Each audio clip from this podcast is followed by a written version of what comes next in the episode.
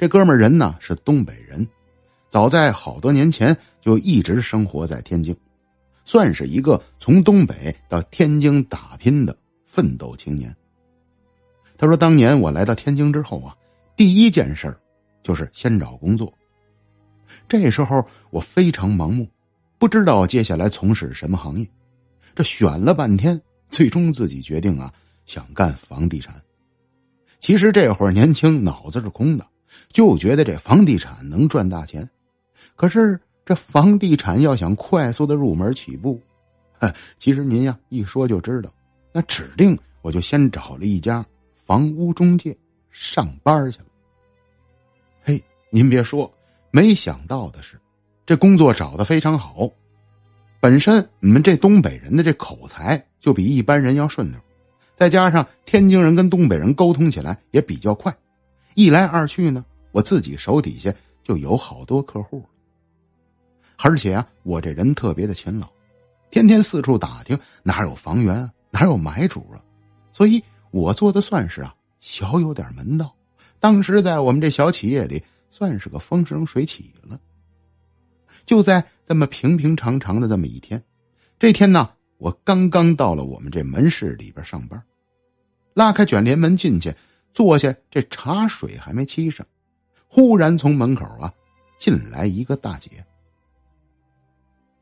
这大姐呀，个子不高，小个子，脸呢面黄肌瘦的，马上我就迎上去，哎，我说，大姐您好啊，您是看房还是租房买房啊？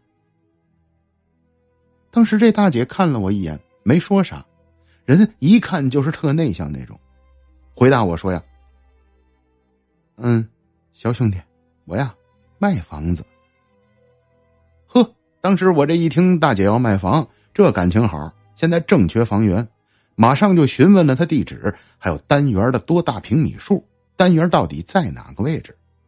大姐马上帮我描述了一番。当我们俩谈到价格的时候。一下就把我给惊讶到了。这会儿，我这做生意的私心就想起来了，因为大姐跟我说出来这房子呀，当时的平米数，据我估算，应该是价值在三十万左右。可是我问大姐想卖多少钱，这大姐张嘴啊，只要二十六万。哎呦，这是好事啊！这房子我有信心快速交易出去。其实现在回忆起来，那会儿我要口袋里有钱，当场我就跟这大姐谈了。可是这必定口袋空空，所以呀，我就哄着这个大姐签了合同。大姐人也痛快，直接把字签了，房门钥匙也给了我，就让我呀帮她代理销售这间房子。那这会儿您听到这儿，肯定就好奇了，大凯，我们不管。你得把这房子地址给我们说说，别都什么弄的扑朔迷离的。我呀，就只能告诉你，他这房子在中北镇，是天津人一听大概就知道在哪儿。您说非得把这具体的门牌号、小区号给您说清楚了，那那不毁了吗？是不是这道理？您说我这节目还怎么做呀？反正就这么着，这小伙子拿到了大姐的钥匙，当天中午就把这间房子直接刊登到网站上。然后四处开始散播消息，同行业内进行宣传。到了下午还没两三点钟了，这电话啊就炸了。这电话打过来之后，有客户，有中介，全都是询问他这房子怎么这么好啊啊，在哪哪哪啊？当时咱这销售的小伙子就觉得，哎呀，这太好了，这真是门好事这房子不行，我再往上多叫两万。这样的话，佣金拿的也高，可是当时根本来不及让这小伙子想。随着下午到四点多钟的时候，就已经有人跟总部约着看房子。到了当天下午四点半，小伙子接到了一对最靠谱的夫妇电话。这对夫妇呀，好像是特别着急买房子，跟小伙子约好了明天早上起来九点，就定死了要。看看大姐要卖的这间房子去。说话到了转过天来早上，按照约定的时间，小伙子在中介处见到了这对夫妇。夫妇非常年轻，而且一看就特别的着急买房。这一路上跟小伙子聊的全是房子的事儿，三个人呢奔着这间房子就去了。这天呢是咱这小伙子第二次去这间房子，在之前大姐给完他钥匙，他后来约过大姐一块到过那间房子。房子里边装修老了点小伙子把房间放了放味儿，装修简单进行了收拾，这样能方便购买。也就是说，这会儿奔着房间去的时候，咱这销售小伙呢是信心满满，觉得这对夫妻到里边应该就是没问题了。等小伙跟着夫妻到了这间房子的时候，小伙啊先是冲在前边跑到了六楼，到了六楼拿出钥匙就打开了这间房门。可是，这当时这房门刚一打开，这怪事儿啊就发生了。怎么回事？这原本这房子已经好几年没人住了，但今天早上小伙子伸手用钥匙开门之后，发现这房子里边站着个男人。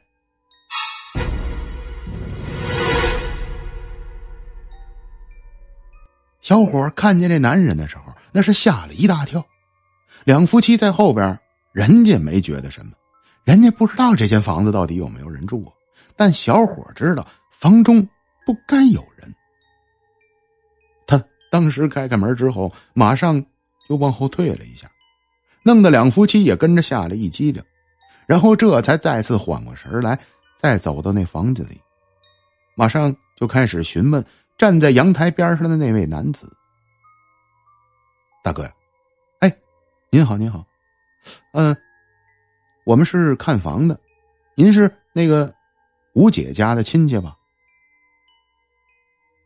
这男的当时一个人站在阳台边上，小伙子跟他说完话之后，回头看了他一眼，然后也没说什么，又转过头来朝着窗外看去。小伙这会儿就觉得奇怪了，这人神经病吧？就算是你们家亲戚上这待着来。我这跟你说话也不理我，可此时啊，正在咱这小伙子好奇的时候，后边那对夫妇人家不干了。那怎么回事啊？因为在后边的这对夫妇，当时他们俩认为，这个房屋中介的这小伙儿，这是不是脑子有点病啊？这门开开之后，进到这间房子里，眼前一个人都没有。可是这男的竟然对着空气呀，跟人家打招呼。夫妻当时就觉得不对了，马上就询问咱这中介小伙哎，哥们儿，你这这跟谁说话了？”小伙当时用异样的眼神看着这对夫妇，意思心里边想的潜台词实际是：“干啥呀？你瞎呀？”你看不见这屋里站着个人呢，但这话不能这么说，这必定是客户啊。小伙当时就跟这对夫妇说呀：“哦，嗯嗯，没事没事，呃，这可能是他们家亲戚啊，怎怎您不用管啊，您就看这间房子就好了。”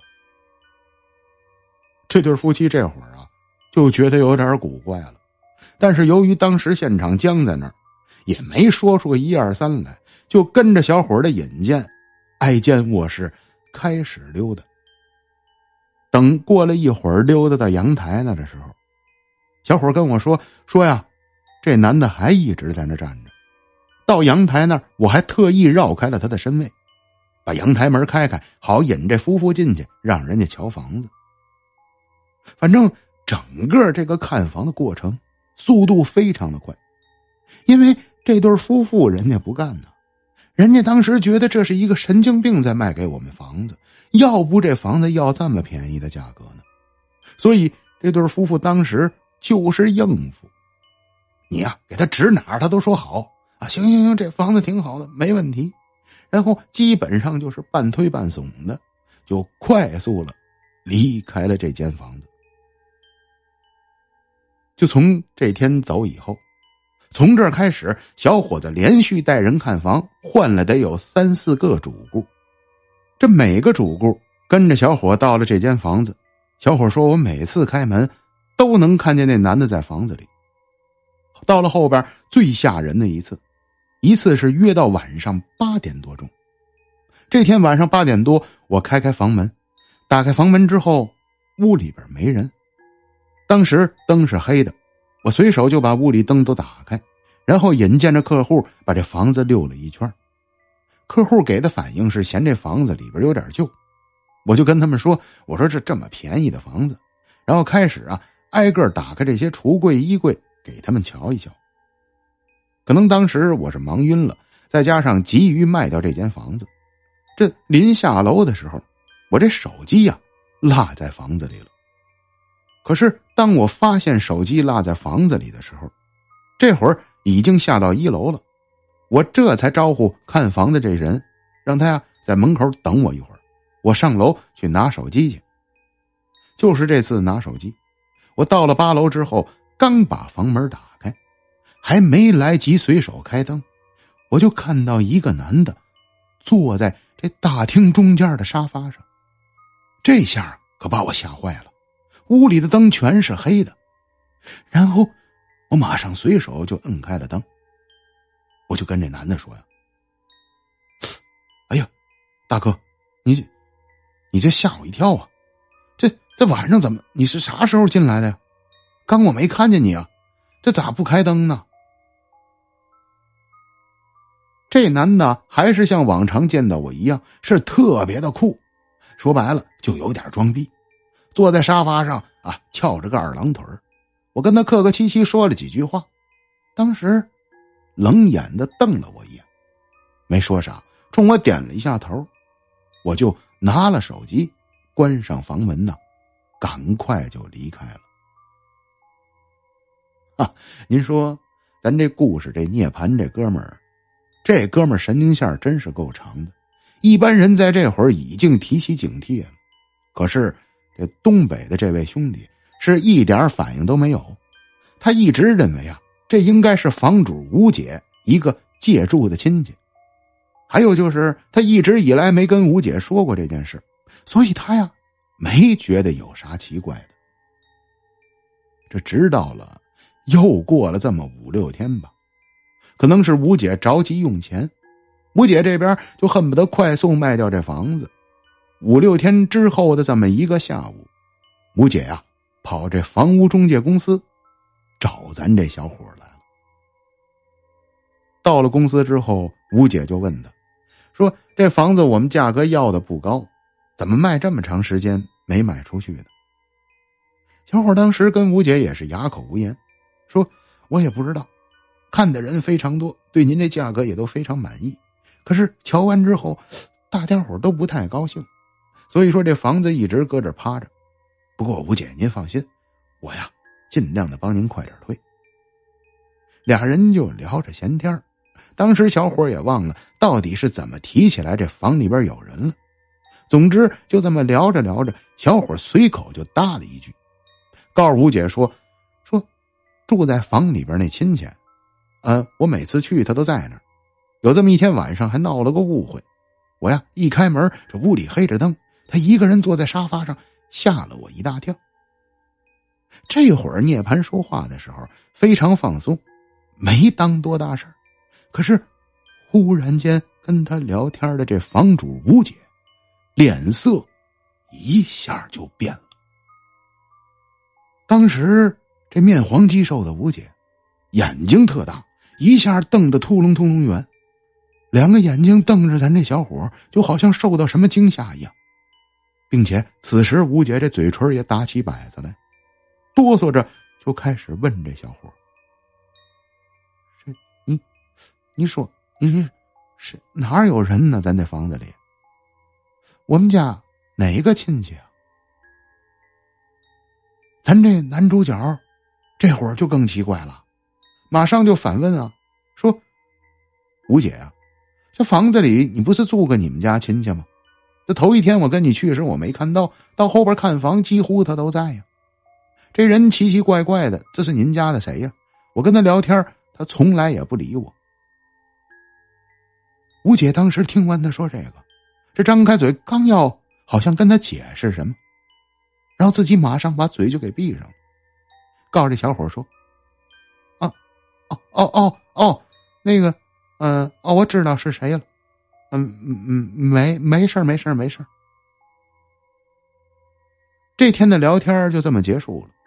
吴姐临走也没说啥，也并没有嘱咐让这小伙子着急卖房，而且吴姐走的是匆匆忙忙的。就从这儿开始吧，这小伙一直也就没再见过吴姐。这间房子也是古怪了，价格比行情价得低下去八万到十万块钱。可是，在后边的日子里，小伙是怎么操作，这间房啊，就是没人交易。啊，这一来二去，这房子的事儿让总部的人给知道了。哪个总部呀？就是小伙当时上班的这公司的总部，公司这边全都是聘用制的，可是人总部有钱呢。总部得知了小伙这房产之后，马上就派了个专管员过来，告诉小伙说啊，说联系房主，这间房子该给你多少中介费，给你多少中介费，照样也是给你们门市。这房子总部收了。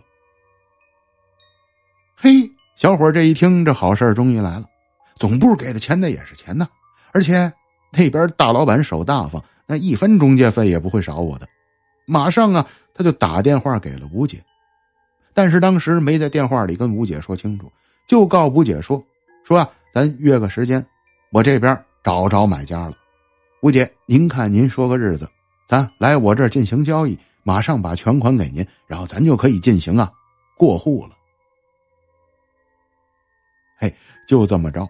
小伙子真把这单生意给促成了，后边经过吴姐来这边反复办了几次手续，办完手续之后，这房子慢慢也就落定了，落定下来，马上啊就等着过户那天了。可是，让这房屋中介的人，所有当时去的在场员工，万万想不到的是，过户这天呢，出了大事儿了。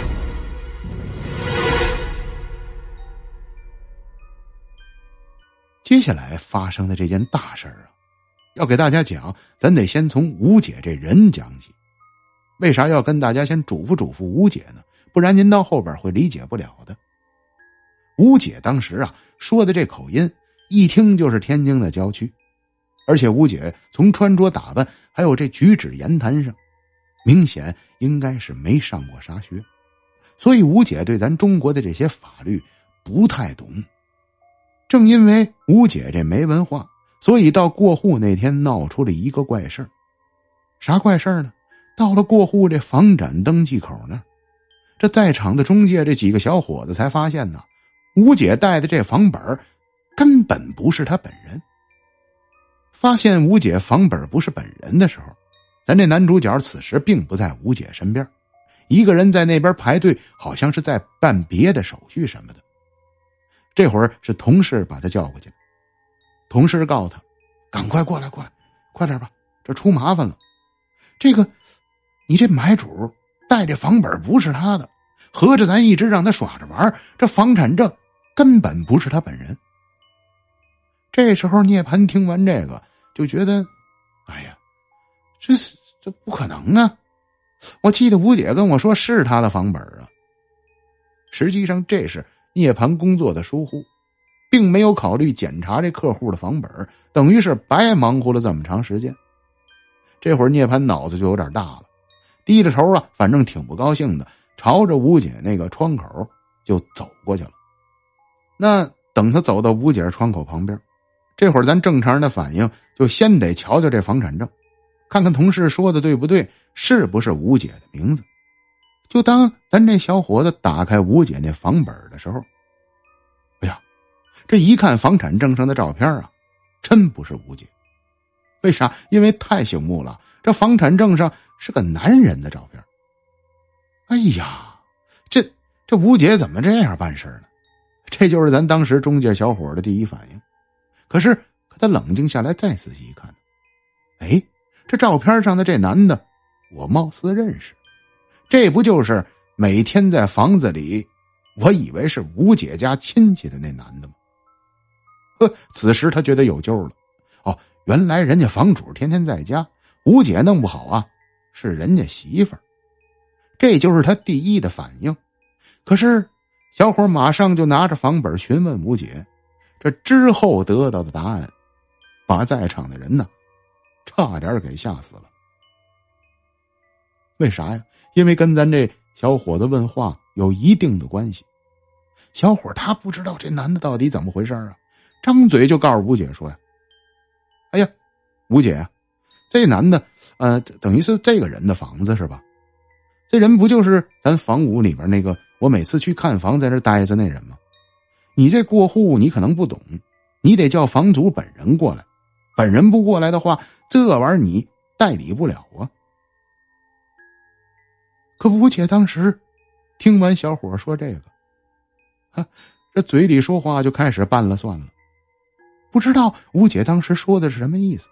小伙跟吴姐就反复的解释，这直到解释了半天，吴姐告诉咱这小伙子说呀：“你呀，那个也别跟我再说了，我呀其实知道您说的嘛意思，就是说必须这房主本人过来过户。”可是，我不知道该怎么跟你解释。哎呀，之前我其实想告诉你的，但后来啊，我又不愿意说。为嘛呢？因为那天下午你告诉我说，你说你在那房子里看见个男的，这这就不对了。还有你今儿你又告诉我说，你看那男的就是房本上这个，这就更不对了。你这样啊，我跟你说完，你别害怕。我也不知道你这是在哪儿看见的。这房本上这男的是我哥哥，我大哥，比我呀大九岁，我是他亲妹妹。我这大哥呀，大半年前就死了。你非说你看见过他，所以说，我也不知道该怎么跟你讲了。哎呦，当时在场这中介几个人听完这大姐说这个，这顿时一下就明白了。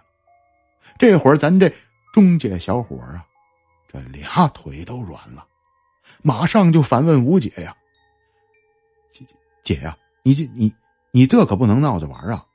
这这我我每次去都看见他了，你说他死了，那不可能啊！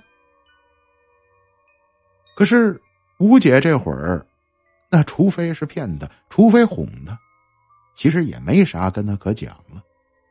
这件事儿。这到了后边，大家才完全明白，吴姐那天说的没有一点的瞎话，只是这大姐呀不了解法律，她觉得我哥已经去世了，并且我哥没结过婚，没孩子，我们就是他唯一继承人，那我就有权利卖他这间房子，但这个是不符合咱中国法律的，因为你这得正式的申报法院，然后呀，该给谁继承给谁继承，必须要经过判决。